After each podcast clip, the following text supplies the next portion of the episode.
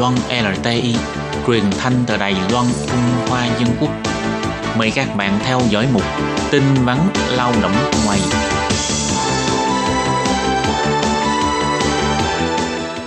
Khi Nhi và Thúy Anh xin chào các bạn. Xin mời các bạn cùng đón nghe chuyên mục tin vắn lao động của tuần này. Các bạn thân mến, trong phần tin vắn lao động của tuần này, Thúy Anh và Khiết Nhi xin mang đến cho các bạn ba thông tin. Thông tin thứ nhất đó là không cần ra khỏi nhà cũng có thể đóng phí ổn định việc làm, tránh gây lỗ hổng trong công tác phòng dịch. Và thông tin thứ hai, thành phố Đào Viên xác nhận chấm dứt hợp đồng bằng hình thức làm thủ tục tại quầy và xác nhận qua điện thoại. Và thông tin thứ ba, Sở Di dân tuyên bố mở chuyên án khoan hồng dành cho người nước ngoài cư lưu trú quá hạn tự thú về nước. Và sau đây xin mời các bạn cùng đón nghe phần nội dung chi tiết của bản tin vắn ngày hôm nay.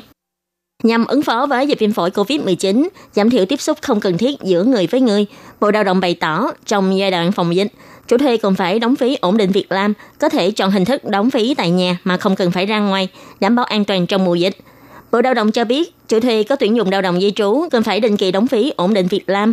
Hiện tại, việc đóng phí này có thể thực hiện bằng cách khấu trừ từ trong tài khoản ngân hàng hoặc bưu điện. Chủ thuê không cần thiết phải ra khỏi nhà mà vẫn có thể hoàn tất việc đóng phí theo quy định. Sau khi thủ tục khấu trừ phí ổn định việc làm qua tài khoản ngân hàng hoặc bưu điện được thực hiện thành công, Bộ Lao động sẽ chủ động gửi hóa đơn chứng minh đã đóng phí đến cho chủ thuê. Ngoài ra, Bộ Lao động cũng cung cấp hệ thống đóng phí điện tử e-bill. Chủ thuê cũng có thể đóng phí thông qua những ứng dụng trên mạng Internet, ví dụ như là dùng ứng dụng Taiwan Pay để quét mã QR code trên hóa đơn hoặc dùng ứng dụng BPay để quét mã vạch trên hóa đơn thanh toán. Những dịch vụ này đều miễn phí thủ tục. Đồng thời, hóa đơn đã thanh toán cũng được lưu trữ trong hệ thống ứng dụng mà người đóng phí đã sử dụng, tiện lợi cho việc tra cứu và chứng minh, giúp chủ thuê có thể an tâm trong mùa dịch. Bộ Lao động nhắc nhở, chủ thuê phải đóng phí ổn định việc làm trong thời hạn được quy định để tránh bị phạt do quá hạn. Nếu như có bất kỳ vấn đề liên quan đến việc đóng phí ổn định việc làm, có thể gọi điện thoại đến cho trung tâm phục vụ của Bộ Lao động theo số 02 8995 6000 hoặc truy cập vào trang mạng của Sở Phát triển nguồn nhân lực trực thuộc Bộ Lao động để biết thêm thông tin chi tiết. Và tiếp sau đây là thông tin thứ hai.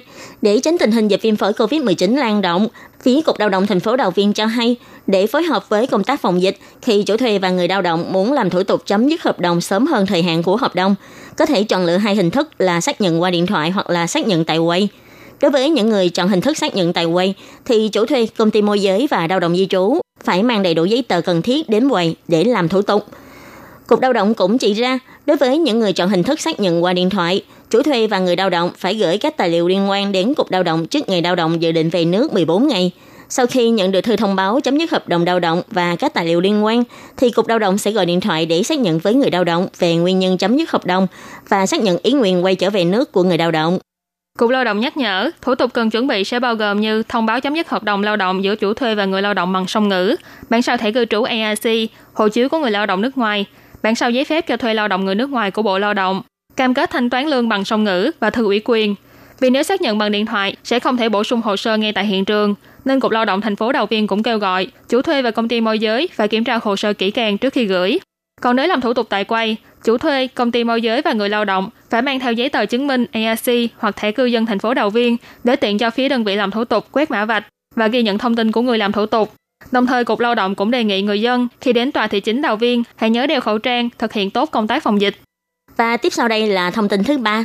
Ngày 20 tháng 3, Sở Di trú tuyên bố sẽ mở rộng chuyên án khoan hồng dành cho người nước ngoài cư lưu trú quá hạn tự thú về nước.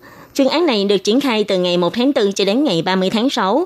Người nước ngoài cư lưu trú quá hạn tại Đài Loan chỉ cần đi đến sở cảnh sát hoặc là cơ quan sở di dân trình diện thì sẽ được hưởng khoan hồng, không giam giữ, không hạn chế thời gian cấm nhập cảnh Đài Loan, mức phạt thấp nhất chỉ với 2.000 đại tệ kêu gọi những người nước ngoài cư lưu trú quá hạn hoặc là lao động di trú mất liên lạc hãy nhanh chóng đến trình diện, tránh tạo lỗ hổng trong công tác phòng chống dịch bệnh. Nhiều người e ngại rằng đối tượng lao động di trú mất liên lạc vì lo sợ bị bắt giữ nên dù có bị nhiễm bệnh thì cũng không dám đến bệnh viện.